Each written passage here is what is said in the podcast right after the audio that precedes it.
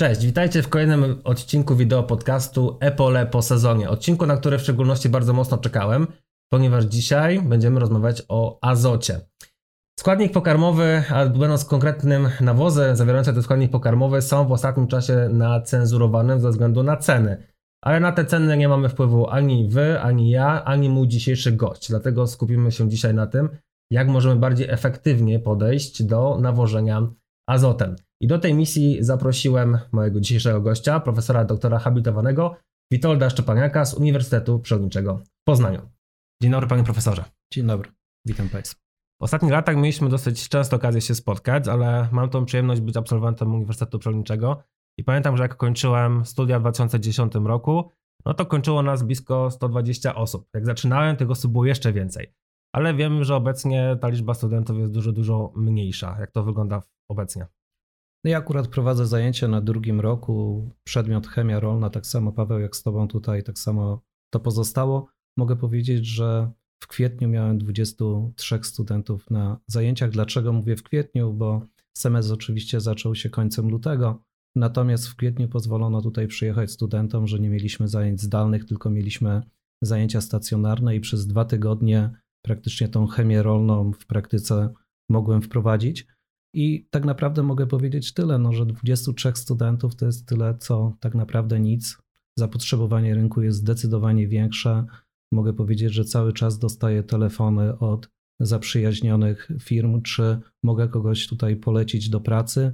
No i z tym jest kłopot w ostatnich latach, bo ten trend tak naprawdę się utrzymuje od dłuższego czasu. Ale jest to problem wszystkich uczelni e, rolniczych w Polsce i tak naprawdę z czego on wynika? Z niżu demograficznego, czy może trochę odwrotu w ogóle od kierunku studiów? Powiem tak, no myślę, że co naukowiec to ma swoje przemyślenia, z czego to wynika, że brakuje nam studentów. Natomiast myślę, że ze wszystkiego po trochu. Niż demograficzna oczywiście tutaj też ma swoje znaczenie. No ale można powiedzieć też tak, że no, te rolnictwo, jeśli patrzymy na konkurencyjność z innymi kierunkami, no to niestety wygląda blado i to nie tylko chodzi o to, że młodzi ludzie tak naprawdę nie chcą studiować rolnictwa, tylko że myślę, że w dużym stopniu to wynika z tego, jak jest postrzegane generalnie rolnictwo, bo chociażby w przekazach medialnych, czy popatrzymy na telewizję, radio, czy, czy prasę, no to zawsze, proszę Państwa, no, w większym stopniu się docenia, czy to politechnikę, czy chociażby niektóre kierunki humanistyczne, niż rolnictwo, które tak naprawdę zapewnia bezpieczeństwo żywnościowe.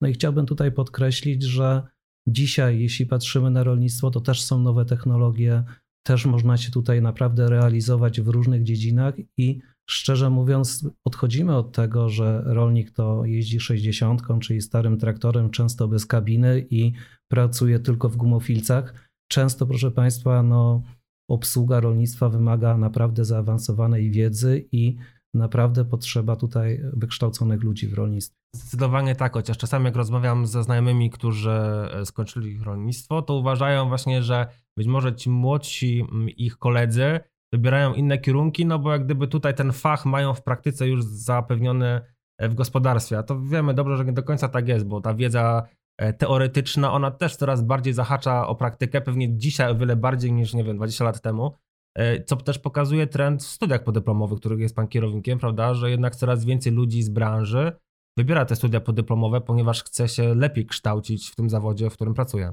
No co jest ciekawe, że akurat tutaj jestem, tak jak pan wspomniał, kierownikiem studiów podyplomowych o nazwie Nowoczesne technologie w produkcji e, e, roślinnej. I możemy powiedzieć tak, że nasi tutaj e, słuchacze wywożą się z bardzo różnych środowisk. Dlaczego? No bo bywają studenci, którzy przychodzą na studia podyplomowe, które rok czy dwa lata wcześniej kończyli nasz Uniwersytet Przyrodniczy na kierunku rolnictwo, ale też bywają słuchacze, którzy tak naprawdę no, pracują w rolnictwie, ale nie posiadają wykształcenia rolniczego. Także Mieliśmy na przykład słuchaczy, którzy, którzy wcześniej skończyli na przykład budowę maszyn, czy, czy skończyli na, na Politechnice, czy skończyli na przykład jakieś kierunki humanistyczne. Życie tak im się potoczyło, że wylądowali w branży rolniczej i w tej branży chcą się realizować. No i powiedzmy szczerze, że brakuje im często podstawowej wiedzy, a sama nazwa studiów tutaj podyplomowych, nowoczesne technologie w produkcji roślinnej, no wskazuje, że chcemy zrobić jeszcze ten krok dalej, ale tak naprawdę chciałbym zachęcić. Dlaczego? No, czy zarówno tych, którzy kończyli studia tutaj rolnicze, czy tych, którzy nie kończyli, ponieważ No akurat udało nam się zebrać taki zespół ludzi, którzy gwarantują zarówno tą wartość merytoryczną, tą wartość naukową i często tutaj jesteśmy w stanie przygotować te osoby z różnego poziomu, czyli zarówno tych, którzy wcześniej mieli do czynienia z rolnictwem, czy też nie mieli, ale z drugiej strony przede wszystkim jesteśmy nastawieni na praktykę mhm. na tych studiach podyplomowych, dlatego często trafiają ludzie, którzy kończyli studia na przykład 20-30 lat temu. Mój kolega, który ze mną studiował chemię rolną u profesora Grzebisza, przyszedł swego czasu na te studia podyplomowe. Razem siedzieliśmy w ławie szkolnej i się okazało, że po tych dwudziestu paru latach po skończeniu studiów byłem jego wykładowcą.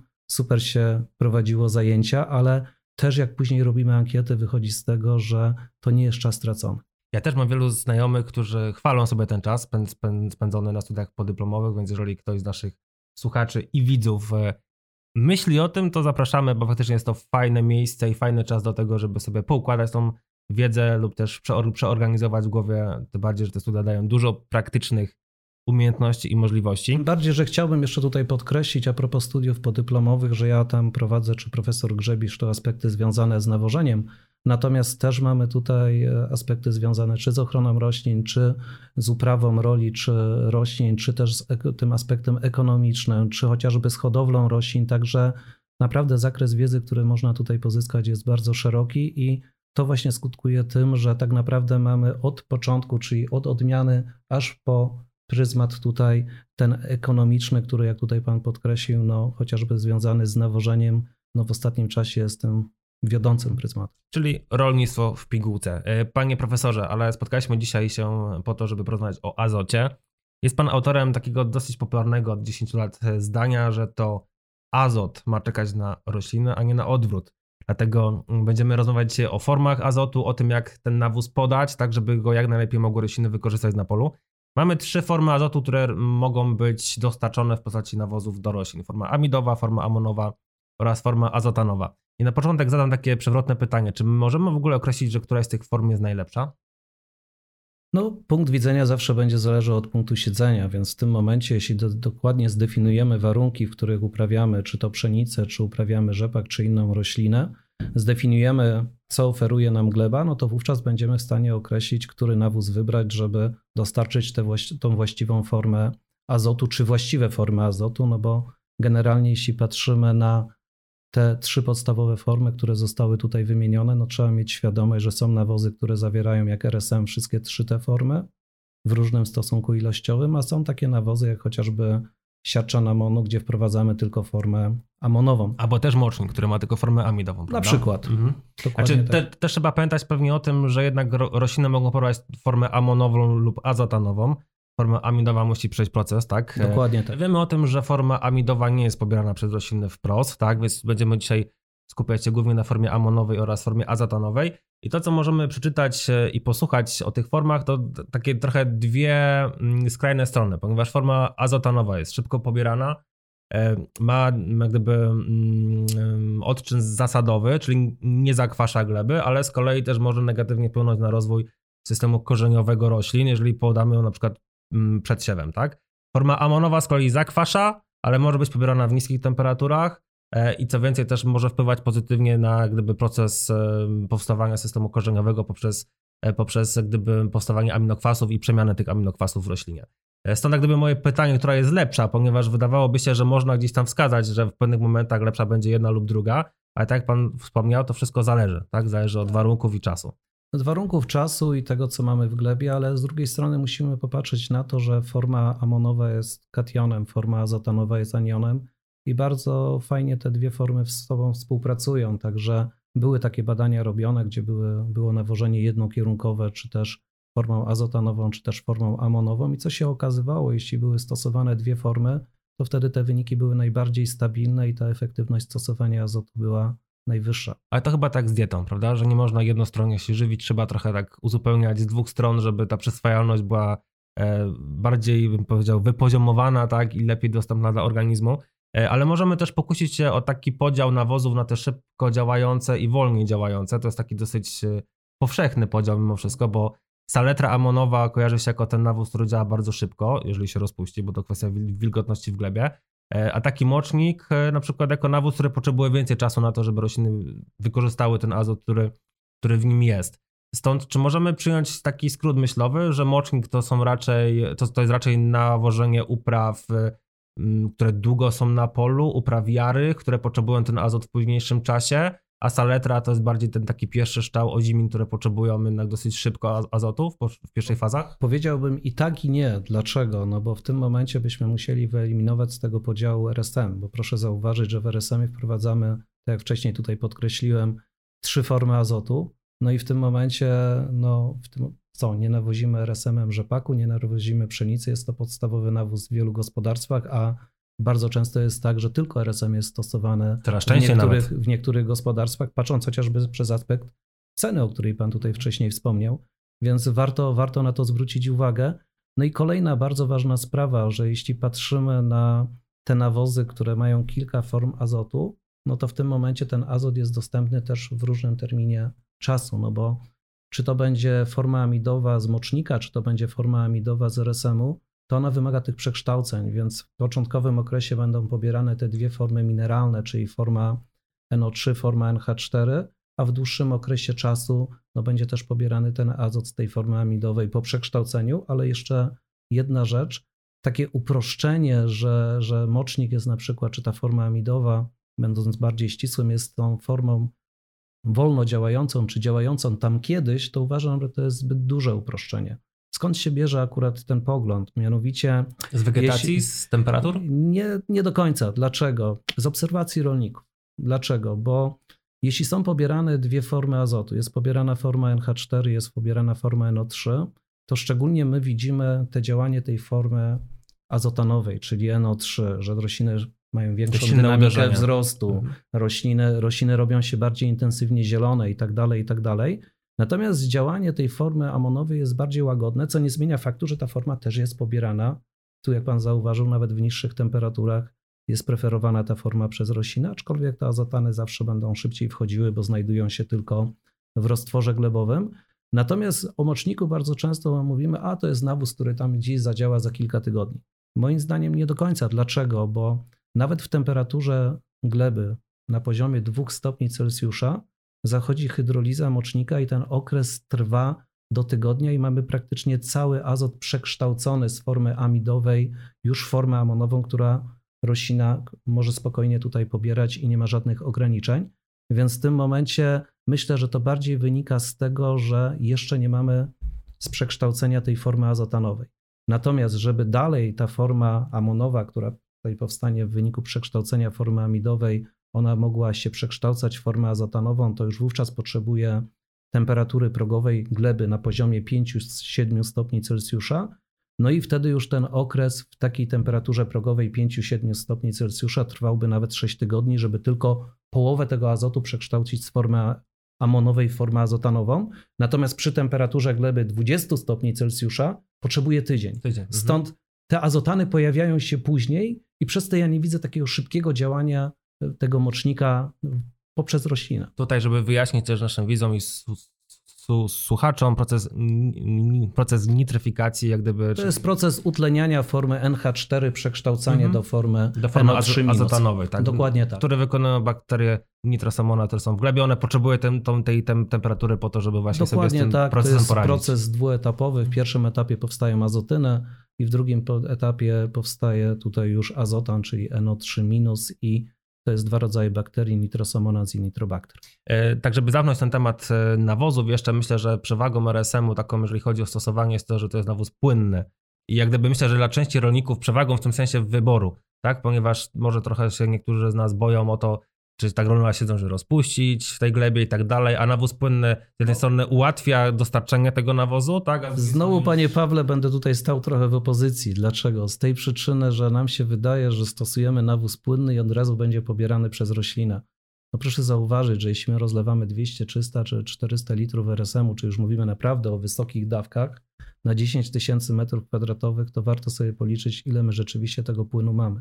No tyle co nic. Mhm. Bez wody w glebie, bez bieżących opadów ten azot na pewno nie będzie dostępny dla rośliny i roślina go, mówiąc kolokwialnie, nie wypije z tego roztworu e, glebowego, bo roślina pije, nie gryzie składniki pokarmowe. Więc oczywiście stosując nawóz płynie, no nie widzimy tej granuli, już nam się wydaje, że od razu roślina ma go do dyspozycji.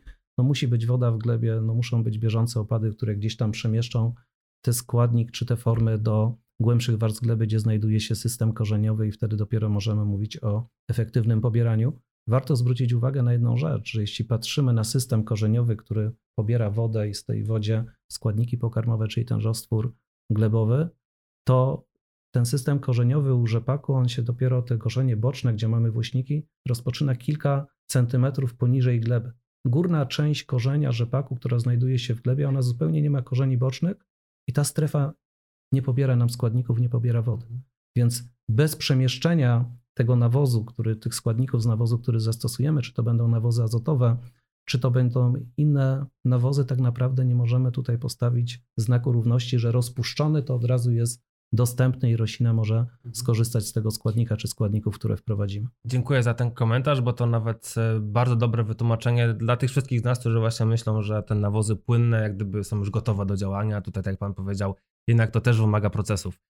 Zaletą niewątpliwie, że jeszcze wejdę RSM-u jest to, że jeśli mamy nawóz płynny stosowany grubą kroplą, to mamy bardziej równomierne rozłożenie tego składnika na całej powierzchni gleby. Żadna granula tak równomiernie nie rozprowadzi składnika. Dlaczego? Bo granula rozpuszczając się, to największe stężenie będzie przy granuli i później te składniki się rozchodzą na bok. Jeśli równo rozlejemy RSM na glebie, no to wtedy można powiedzieć, że te łany są bardzo, bardzo wyrównane.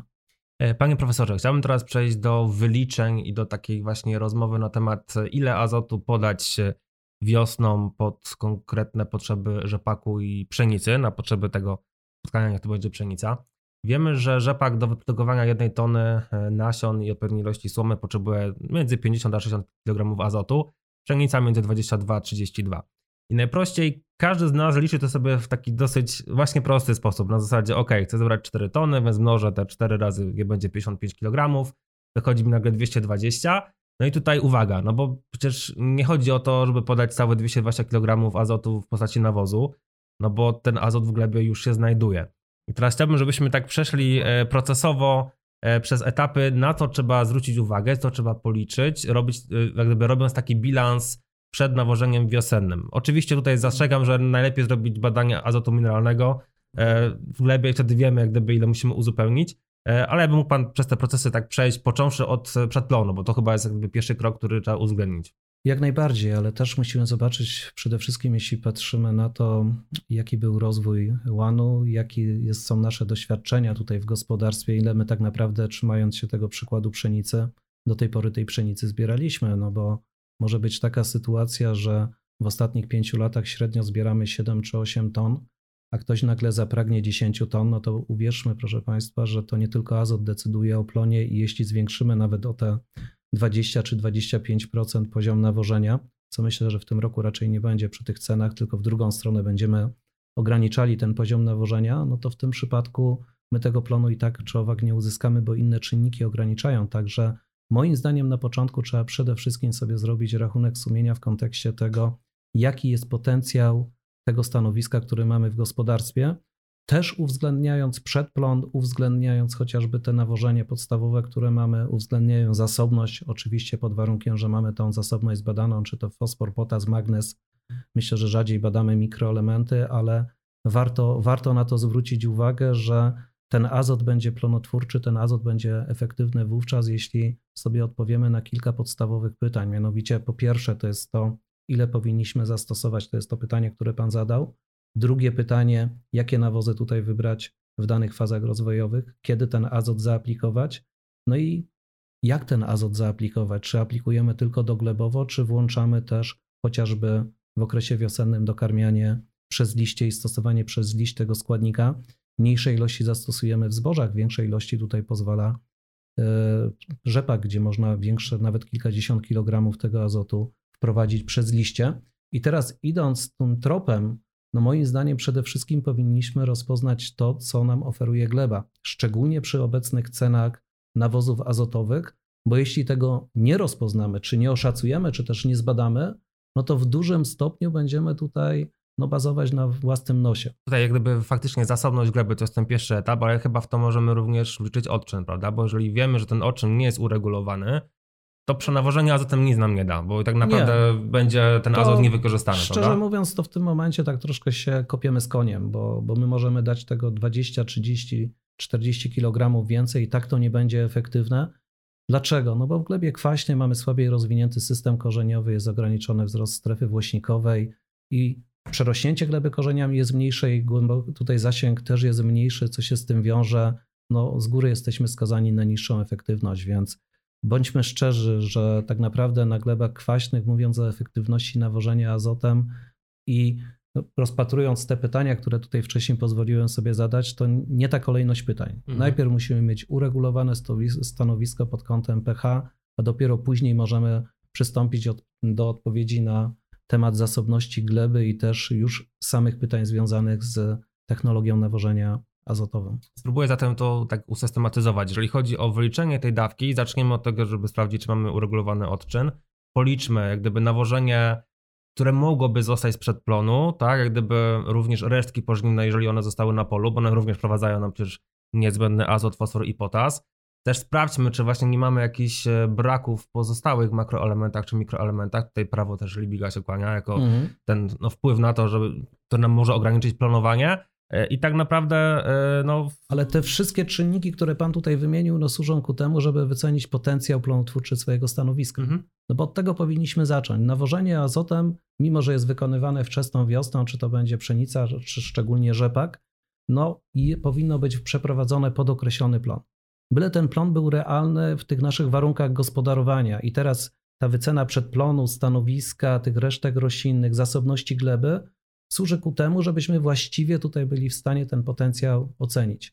Jeśli nie mamy takich informacji podstawowych, bo często nam brakuje na przykład chociażby informacji o zasobności gleby czy o pH gleby, no to w tym momencie warto przeprowadzić, mówię tak jak powiedziałem wcześniej, rachunek sumienia w kontekście czego? No w kontekście tego, ile ja rzeczywiście tej pszenicy, czy tego rzepaku, czy innej rośliny zbierałem w poprzednich latach, wziąć sobie średnią, bo oczywiście mamy różne warunki pogodowe i często te warunki determinują poziom planowania i na tej podstawie no, przyjąć na przykład, że nawozimy tą pszenicę na 8, 7 czy 9 ton ziarna, bo tyle realnie w swoich warunkach jestem w stanie zebrać. Ale mam takie wrażenie, że właśnie taki trend jest dosyć mocno wyczuwalny, że raczej staramy się planować średnio. Nie, nie, nie rozbijamy z głową z, z, sufitu. Sufitu, tak, tylko raczej celujemy, ok, 6-7 ton. No powiedziałbym inaczej, no, szczególnie w takich latach, które, które, które mamy, no drogie nawozy nazywają rzeczy po imieniu. Dlaczego? Bo jeśli jest taki rok, który rzeczywiście jesteśmy w stanie osiągnąć nawet rekordowe plony w swoim gospodarstwie, to też musimy patrzeć na to, że to jest też rok sprzyjający do ponadprzeciętnego uwalniania azotu mineralnego z zasobów organicznych, czyli ta mineralizacja też jest na wyższym poziomie i można powiedzieć, że nawet te średnie nawożenie na średnie plony zapewni nam w takich latach sprzyjających wyższy efekt plonotwórczy niż te nasze nawożenie, bo więcej dostarczy nam tego azotu gleba. Oczywiście dotyczy to stanowisk w miarę, które są utrzymane w kulturze, w stanowisk żyznych, bo jeśli będziemy uprawiali pszenicę na glebach piątej czy szóstej klasy, gdzie nie mamy glebowej materii organicznej, no to tam będą się liczyły dwa czynniki. Po pierwsze, e, woda będzie ten czynnik limitujący, dlatego nie zalecam akurat w takich skrajnych warunkach uprawy pszenicy czy rzepaku, a z drugiej strony też to, co wprowadzimy z zewnątrz, czyli czy w nawozach naturalnych, czy też w nawozach mineralnych. Powiedział Pan wcześniej, że trzeba sobie też odpowiedzieć na pytanie, kiedy ten nawóz podać, i tutaj E, kolejne przewrotne pytanie, czy uda nam się w tym roku wjechać wcześniej niż 1 marca, czy raczej będziemy musieli się trzymać tego terminu? To zależy praktycznie od dwóch czynników. Pierwszy czynnik to jest e, polityka, więc w tym momencie możemy powiedzieć, że jeśli, jeśli będzie delegacja, no to może tak jak w 2020 roku, no będziemy mieli zezwolenie, żeby wjechać już od 15 lutego. Ja sobie zdaję sprawę, że dla niektórych to jest bardzo wczesny termin. Dlaczego? No bo niektórzy patrząc z własnego punktu widzenia, ale trzeba mieć świadomość, że jeśli patrzymy na Polskę, to, to, to, to mamy tutaj różne strefy i na przykład ta wegetacja, czy na południu, czy chociażby w Wielkopolsce, no jest zdecydowanie wcześniejsza, czy jak na ścianie wschodniej, czy chociażby na Mazurach, więc tutaj też należy patrzeć, że nie wszędzie można wjechać w tym terminie wcześniejszym, ale patrząc chociażby przez pryzmat tego roku 2019 na 2020, no to te dwa tygodnie przyspieszenia naprawdę zrobiło kapitalną pracę, jeśli chodzi o efektywność stosowania nawozów azotowych, a mógłbym nawet tutaj postawić tezę, e, nawet Uratowała mam, plon. Mam, uratowały plon to jest jedno, ale z drugiej strony, no szczerze, gdyby pozwolono nam wówczas wjechać na przykład już od po, początku lutego, to też uważam, że to był żaden błąd. Dlaczego? No bo wtedy jeszcze było więcej wody i ten azot byłby bardziej efektywnie później dostępny i mógł być pobrany przez rośliny. Natomiast druga rzecz to są warunki pogodowe. Poza tym, że musi nam ktoś pozwolić, żebyśmy mogli wcześniej wjechać z tymi nawozami azotowymi, no to też wiadomo, że jeśli będzie zima dłuższa, no to nawet jeśli by nam pozwolono wjechać od połowy lutego czy od 1 lutego, z czego bym sobie życzył, tak jak wspomniałem, w roku 2020 w niektórych regionach Polski, to tak naprawdę, no jeśli będzie zalegał śnieg, to nikt przy zdrowych zmysłach nie będzie wtedy wjeżdżał na siłę i stosował nawozów. Te nawozy są zbyt drogie. I bym powiedział tak, że patrząc przez pryzmat ceny, rolnicy doskonale wiedzą, w jakich warunkach zastosować ten azot, żeby on był efektywny, przynajmniej moim zdaniem większość rolników. Tylko problem polega na tym, że my wiemy, a nam nie wolno. No i mhm. to jest główny problem. Dlaczego? Bo w ostatnich latach bardzo często już druga połowa marca jest sucha, kwiecień jest suchy, maj jest suchy bardzo często. No i w tym momencie, jeśli nie zaaplikujemy wcześniej tych nawozów, no to proszę Państwa, wtedy, kiedy roślina potrzebuje, no nie ma warunków do pobierania tego składnika. Nie jest w stanie ich wykorzystać, dokładnie. Ale też e, ja myślę, że to jest taka trochę zabawa, jeżeli chodzi o nawożenie, o przewidywanie pogody, bo faktycznie zawsze nam jest łatwiej oceniać coś, co było, ale w tych momentach, kiedy mamy ten nawóz zastosować, to każdy się bije w głowie z myślami, czy ja kurczę już mam wjeżdżać, czy nie przyjdzie za 10 dni mróz, bo jednak e, przeszłość pokazuje takie ale scenariusze, chciałbym prawda? tutaj jedną rzecz podkreślić. Bardzo, bardzo cenna tutaj uwaga, bardzo cenna sugestia, że to jest trochę zabawa, ale moim zdaniem zdecydowanie mniej ryzykujemy w kontekście efektywnego stosowania nawozów azotowych, jeśli zastosujemy je wcześniej. Mówimy tutaj oczywiście o okresie wiosennym, niż jeśli zastosujemy je później. Bo nawet to, że my byśmy zastosowali nawozy azotowe bardzo wczesną wiosną, przecież jeszcze kilka lat temu nie mieliśmy tutaj ograniczenia terminowego i praktycznie jeśli były odpowiednie warunki, czyli gleba nie była głęboko zamarznięta, nie było zastoisk wodnych i pokrywy śnieżnej, to można było wjechać w każdym terminie przez cały rok, to w tym momencie proszę zauważyć, że i później przyszedłby mróz, to azotu nam nie wymrozi. I to jest ta podstawowa rzecz. Często my się boimy czegoś, co tak naprawdę nie istnieje. I proszę zauważyć, czy nam ten azot wymyje, jeśli my go wcześniej zastosujemy? Nawet jeśli przyjdzie dużo wody, te doświadczenia pokazują, że on wejdzie głębiej. Jako ciekawostkę mogę powiedzieć, robiliśmy w tym roku odkrywkę właśnie na studiach podyplomowych. Byliśmy za Toruniem i co się okazało? Się okazało, że system korzeniowy rzepaku sięgał nawet poniżej jednego metra.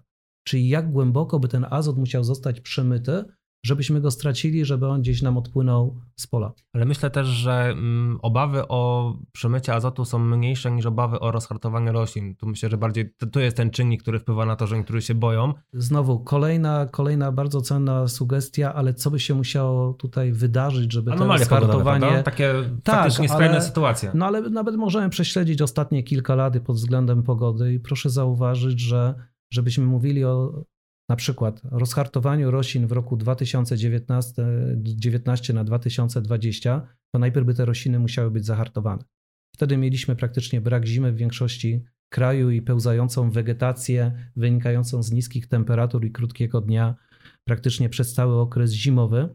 I już pierwsze objawy głodowe się pojawiały jesienią, a zimą one się cały czas pogłębiały, bo ta wegetacja praktycznie występowała. Natomiast kolejna rzecz, jeśli patrzymy na termin który my tutaj tak naprawdę realnie rozważamy, czyli te przyspieszenie z 1 może na 15, 1 marca na 15 lutego, czy ja daj Boże jeszcze wcześniej, no to w tym momencie jakie rozhartowanie roślin, gdzie standardowo wegetacja już rusza początkiem marca, czyli patrząc przynajmniej przez pryzmat ostatnich, ostatnich lat, bo ostatnie takie anomalie mieliśmy, gdzie, gdzie tak naprawdę w roku 2000 na przykład 12 bardzo wiele hektarów nam wymarzło, ale nawet wtedy, jeśli prowadziliśmy badania, to co się okazywało, że ten azot, który był zastosowany przed tą drugą falą mrozów, które wystąpiły na początku drugiej dekady marca, nie skutkowały tym, że te rośliny bardziej przemarzały. Dlaczego? Bo w tych warunkach roślina wczesną wiosną intensywnie nie pobiera azotu. Dlaczego? Bo nie ma takich warunków, bo roślina dopiero się wybudziła, ten system korzeniowy musi też być wybudzony, muszą pojawić się nowe włośniki.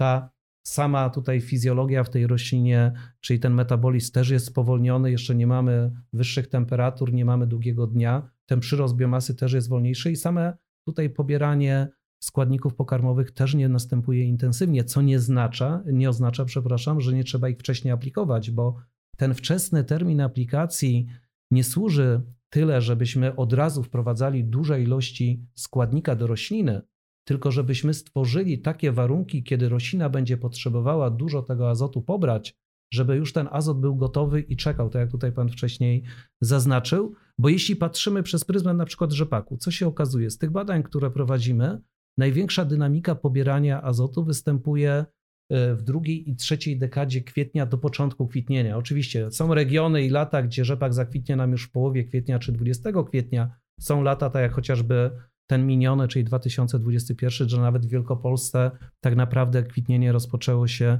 któregoś maja, ale chodzi mi o jedną rzecz, że ta największa dynamika jest te ileś tygodni od aplikacji. Natomiast ten wczesny termin aplikacji służy po to, żeby z jednej strony, jak tutaj Pan wcześniej zaznaczył, ten azot się dobrze, ten nawóz się dobrze rozpuścił i ten azot, który wprowadziliśmy w tych nawozach, się przemieścił głębiej. I to jest ten warunek podstawowy, żeby to nie było tak, że jest pobieranie z kilku górnych centymetrów, tylko z tej strefie ukorzenienia, żeby też ten azot z tych nawozów, które wprowadziliśmy, się znajdował. I wtedy, jeśli większa pula korzeni będzie mogła wprowadzać ten azot do rośliny, to my zwiększymy dynamikę akumulacji tego składnika w roślinie i też dynamikę wzrostu, co szczególnie jest bardzo istotne tutaj w uprawie rzepaku. Właśnie, przy rzepaku wiemy, że ta dynamika budowania biomasy jest bardzo duża, w szczególności właśnie w kwietniu, tak? Więc ten azot musi być już w glebie wcześniej. E, druga dawka, z tego co pamiętam, bardzo ładnie się mówi, że powinna być zaaplikowana najpóźniej 4 tygodnie przed rozpoczęciem kwitnienia. Oczywiście nigdy nie wiemy, kiedy to kwitnienie się rozpocznie, ale to jest też trochę podsumowanie tego, co Pan powiedział, że ten azot trzeba dać na tyle szybko, żeby on stworzył warunki do pobierania. A co w przypadku, kiedy rzepak jest po grochu, czyli roślinie, która trochę tego azotu jednak zostawia w glebie poprzez bakterie brodawkowe? Tutaj gdyby przeciągnę to pytanie jeszcze, bo wiemy, że ten azot będzie raczej w formie amonowej, jeżeli chodzi o to, co ten groch pozostawi po sobie, więc niech mnie pan wyprostuje lub nie. Raczej, jeżeli już ciąć dawkę, to drugą niż pierwszą. Powiedziałbym tak. E, znowu musiałbym tutaj dyskutować. Dlaczego? Bo po pierwsze, po grochu oczywiście mamy więcej tego azotu, to na logikę, szczególnie jeśli grog jest uprawiany w plonie głównym, już zdążyły się te resztki roślinne rozłożyć.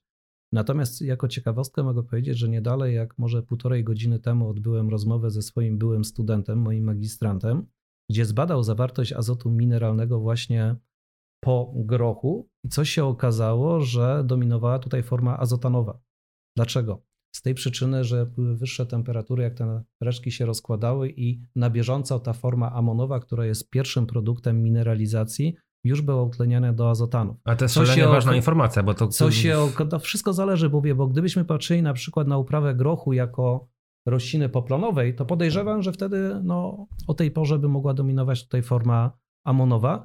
I teraz w czym rzecz? Przepraszam, że przerwę, ale to jest taka, myślę, że informacja, którą warto zapamiętać, bo faktycznie to wchodzimy w takie szczegóły i detale, ale faktycznie to może nam lepiej przygotować się do tego, żeby no, wykorzystać ten azot z gleby. E, czyli faktycznie ok, jeżeli są warunki do mineralizacji, to wtedy możemy, jeżeli tych badań też nie robimy, warto je zrobić. Dokładnie. Ale mimo wszystko możemy się spodziewać, że ten proces już w glebie przeszedł do formy azotanowej. Tak. E, więc jak gdyby, no to jest, to jest myślę, że ważne. W dużym, w dużym stopniu. Natomiast jeśli mamy roślinę jakąś e, międzyplon i później sianą pszenicę, no to możemy powiedzieć, jeśli ta pszenica była siana w końcu października, czy, czy nawet w listopadzie, bo przecież takie siewy też notujemy w praktyce i wcześniej był chwilę ten przedplon zlikwidowany, no to wtedy no, no nie zakładajmy, że już wczesną wiosną te resztki będą rozłożone, bo te mikroorganizmy potrzebują czego? No potrzebują tlenu, bo te za mineralizację są to mikroorganizmy tlenowe, potrzebują wody, tego zwykle mamy jesienią czy, czy wczesną wiosną, ale też potrzebują temperatury i tym głównym czynnikiem, który bardzo często ogranicza dynamikę rozkładu i uwalniania tego azotu z przeoranych resztek roślinnych jest właśnie temperatura. Jak pan powiedział o pszenicy, to może przejdźmy faktycznie do zbóż, ponieważ e, nawożenie zbóż jest trochę inne niż, e, niż przy rzepaku, prawda? Zdecydowanie. Z tego względu, że ta dynamika budowania biomasy jest trochę inna. Ona jest przesunięta bardziej w czasie ze względu na to, że jednak no szczelanie w zbło pszenicy rozpoczyna się gdzieś w połowie kwietnia, tak i ten okres trwa powiedzmy o te dwa tygodnie dłużej i później niż przy rzepaku. E, stąd pytanie moje, jeżeli chodzi o pierwszą i drugą dawkę, bo wiadomo, że ta pierwsza dawka ona no, w podobnym czasie występuje jak przy rzepaku. Ale kiedy powinniśmy wykonać dawkę drugą? Mhm. E, trochę będzie rozbudowane to pytanie. I, e, I jak gdyby ciąg dalszy, e, czy dawka pierwsza, czy druga ma być tą dawką dominującą, jeżeli chodzi o ilość azotu? Znowu bardzo trudne pytanie, bo tak naprawdę wszystko zależy od tego, czy chcemy prowadzić łan według książki, czy chcemy rzeczywiście patrzeć na to, co się w naszym gospodarstwie dzieje i, i tak naprawdę, proszę Państwa, no nie chcę powiedzieć, że książki mówią inaczej i to, co się w gospodarstwie, czyli praktyka rolnicza mówi inaczej, ale chodzi o to, że trzeba być tutaj bardzo elastycznym. Też jeszcze musimy uwzględnić chociażby to, jakie nawozy w tym roku udało nam się kupić i co mamy na magazynie, bo to też będzie warunkowało to, czy ta pierwsza, czy druga dawka powinna być większa. Czy też czy była pszenica siana w terminie, czy też była siana późno, no, prawda? Bo to, to również to może właśnie, wpływać. To mówię o tej elastyczności w tym, że w tym gospodarstwie mogą być różne scenariusze, że Ale tak to, to ułatwimy określę. sobie. Może, no. jeżeli chodzi o właśnie takie dwa scenariusze, nie będzie, że jeden scenariusz to jest e, pszenica zasiana w terminie, a druga to jest zasiana późno, gdzieś w połowie listopada.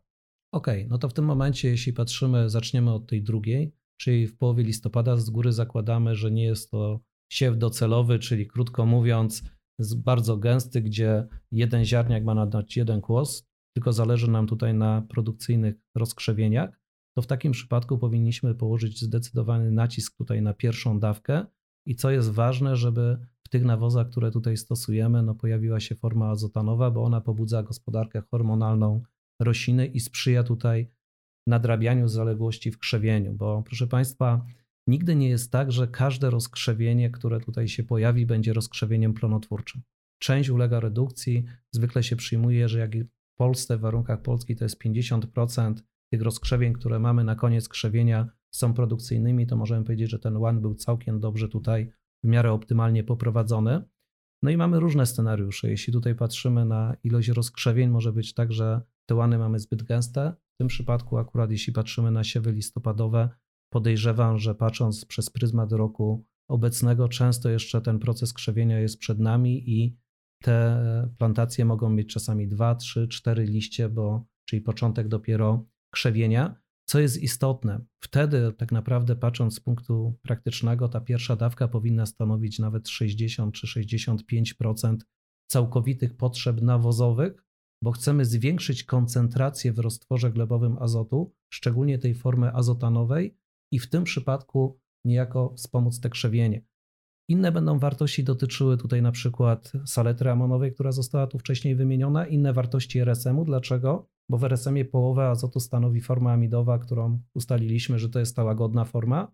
Ona nam nie będzie dokrzewiała, forma amonowa też nie, czyli raptem tej formy azotonowej w RSM-ie, w tych klasycznych RSM-ach mamy 25% azotu. Wtedy o te 10-15% należałoby jeszcze dawkę w RSM-ie zwiększyć w stosunku do saletry amonowej. Czyli możemy też chyba pokusić się o taki komentarz, że jeżeli chcemy dokrzewić pszenicę, to jednak chyba lepiej, efektywniej jest wykorzystać nawozy, które mają dużą ilość formy azotonowej, typu lub, saletra, saletrzak, tak, gdzie tam... Lub zastosować RSM w większej dawce. Okej, okay. tak bo żeby wtedy, uzupełnić no tą ilość azotu bo jeśli gospodarstwo jest nastawione tylko na stosowanie RSM-u, no to trudno oczekiwać, że mają późno sianą pszenicę po buraku, czy częściej po kukurydzy, no i nagle będą tutaj szukali rozsiewacza i będą kupowali te nawozy, które pan wymienił. Mhm.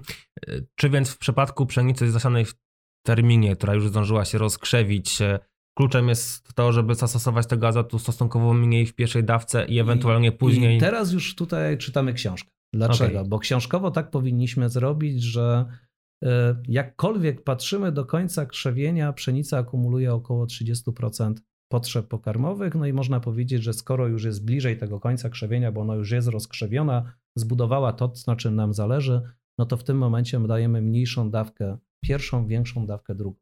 No i gdzie jest problem? Problem jest taki, że często patrząc przez pryzmat warunków pogodowych w ostatnich latach, okazuje się, że wtedy, kiedy nam przychodzi aplikować dawkę drugą, jest sucho.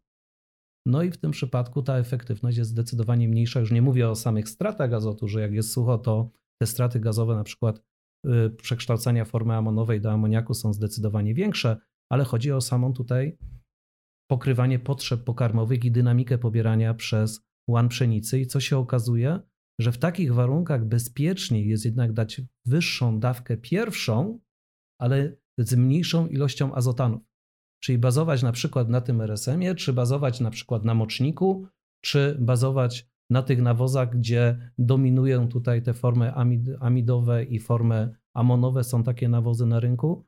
I w tym przypadku możemy wprowadzić większą pulę, nawóz się rozpuści, składnik zejdzie kierunku systemu korzeniowego. Azot czeka, tak? Jak Azot czeka, ale nie jest agresywny, czyli nie jest tutaj w tej formie azotanowej, która by jeszcze wspomagała krzewienie, mimo że już te rozkrzewienia mamy, tylko bardziej by tutaj było w kontekście pobierania formy amonowej i żywienia tych rośliny. I dlaczego to jest tak istotne? Bo później, jeśli my zaaplikujemy tą drugą dawkę, no to musimy mieć świadomość, że jeśli damy mało na starcie, czyli małą pierwszą dawkę, to ten azot powinien jak najszybciej być dostępny dla rośliny.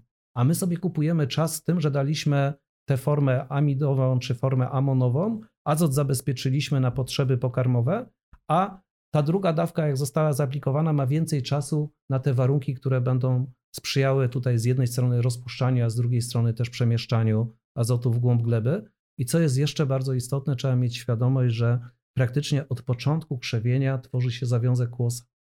I proszę Państwa, z badań wynika jedna podstawowa rzecz, że ten zawiązek kłosa musi być prawidłowo odżywiony między innymi azotem po to, żeby on był dorodny, żebyśmy mieli wiele pięterek, wiele ziarniaków w tym kłosie.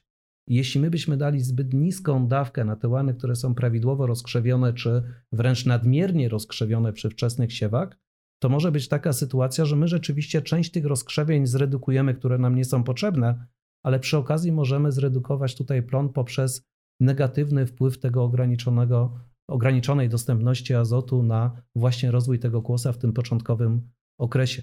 Trzeba mieć świadomość, że ten kłos powstaje od początku krzewienia i to, jakie warunki stosuje, tutaj y, stworzymy, no, ten rozwój będzie różny. I co jest charakterystyczne, jeśli patrzymy teraz na strukturę rośliny, to te asymilaty wzrostu, które powstają w liściach, one w pierwszej kolejności są wykorzystywane na budowę nowych rozkrzewień, nowych liści, a w mniejszym stopniu są wykorzystywane właśnie na budowę tego kłoska. Można powiedzieć, że gdybyśmy stanęli w kolejce do obiadu, to ten kłosek jest ostatni w kolejce do stołówki więc w tym momencie musimy mieć pewien nadmiar tych produktów wzrostu, żeby. Żeby starczyło. Starczyło też na ten kłos plonotwórczy. Okej, okay. a jak jesteśmy przy kłosie, to temat ostatniego terminu nawożenia, czyli te, takiego właśnie podawanego pod kłos. Jak gdyby wiemy, że warunki wilgotnościowe są różne, bardzo często tego nawożenia nawet nie ma, ponieważ nawóz nie jest w stanie jak gdyby może nie tyle być dostarczony, bo on może być dostarczony, ale nie będzie wykorzyst- efektywnie wykorzystywany, ale maksymalnie ile możemy, ile realnie jest dobrze podać tego, tego azotu w, w terminie N3, żeby tą jakość podbudować? Powiem tak, wszystko zależy od tego, co zrobiliśmy wcześniej, w jakich nawozach zastosowaliśmy, jakie mamy warunki. Natomiast z tych badań, na przykład jeśli patrzymy na badania niemieckie, przyjmowało się te kilka lat temu jeszcze 8 do 10 kg na jedną tonę ziarna, które sobie zaplanowaliśmy. Natomiast my tutaj patrząc na warunki polskie, właśnie ze względu na tą ograniczoną wilgotność, lepiej jest przesunąć część tego azotu na te wcześniejsze dawki, czy to pierwszą, czy drugą dawkę. I jeśli planujemy tą dawkę jakościową, to zwykle w granicach 6 do 8 kg. Ja bliżej bym się trzymał nawet tych 6 kg. Dlaczego? Bo żeby ta dawka była efektywna, my potrzebujemy jeszcze z jednej strony bardzo zdrowego łanu, żeby przez ileś tygodni jeszcze ten łan mógł korzystać z tego azotu, ale z drugiej strony potrzebujemy wody, która nie tylko będzie w glebie, ale jeszcze tych opadów, które wystąpią po aplikacji. Żeby Jeden ten transport wystąpił. Dokładnie tak, żeby było te przemieszczanie azotu w głąb gleby i później możliwość pobrania tego azotu. Jednym z takich rozwiązań jest to, żeby kupować sobie czas na te potencjalne opady, które mogą wystąpić i aplikować już ten azot w fazie czy to liścia flagowego, czy nawet liścia podflagowego. Standardowo kiedyś się mówiło, że stosujemy azot na kłos, czyli stosujemy w fazie początku kłuszenia. Nie, to już jest zdecydowanie za późno. Spróbujmy to zastosować wcześniej. Może akurat w tym momencie pojawią się gdzieś te opady i w tym momencie zadbamy o lepszą efektywność wykorzystania. Natomiast wracając do jednego z pytań, które tutaj padło, jeśli mielibyśmy oszczędzać, bo, bo taką mamy sytuację obecną, gdzie, gdzie może nie będziemy stosowali bardzo wysokich poziomów nawożenia w pszenicy azotu, to jeśli miałbym oszczędzać, to przede wszystkim na tej dawce trzeciej. Wolałbym tutaj odpowiednio tak zaplanować nawożenie, że ta pierwsza i druga dawka by zapewniała ten fundament pod ten plon, czyli ten plon, który mnie naprawdę interesuje.